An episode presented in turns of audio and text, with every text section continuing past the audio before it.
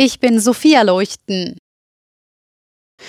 Die Deutsche Post und die Gewerkschaft Verdi haben sich auf einen neuen Tarifvertrag für die 160.000 Beschäftigten geeinigt.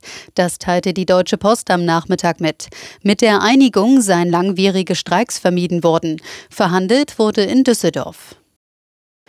Nach dreieinhalb Jahren haben die deutschen Katholiken ihren Reformprozess synodaler Weg abgeschlossen.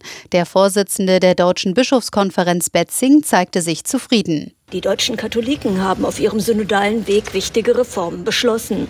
Doch vor allem vielen Frauen gehen die Fortschritte zu langsam. Zu den Beschlüssen auf der fünften Frankfurter Synodalversammlung gehört etwa das Ja zu Segensfeiern für gleichgeschlechtliche Paare und wiederverheiratete Geschiedene. Doch mancher Beschluss kam nur in weichgespülter Form zustande, so die Kritik. Denn nur so konnte auch eine Zustimmung der Bischöfe erreicht werden. Und diese Trippelschritte, die gingen vielen Synodalen klar zu langsam. Aus Frankfurt, Eva Kraftschick. Die Amoktat in Hamburg lässt Rufe nach einem schärferen Waffenrecht lauter werden. Der Chef der Gewerkschaft der Polizei, Kopelke, fordert, das Gesetz sofort zu ändern. Er sagte dem Redaktionsnetzwerk Deutschland, es dürfe keine Zeit durch Personalmangel und Datenschutzprozesse verloren werden.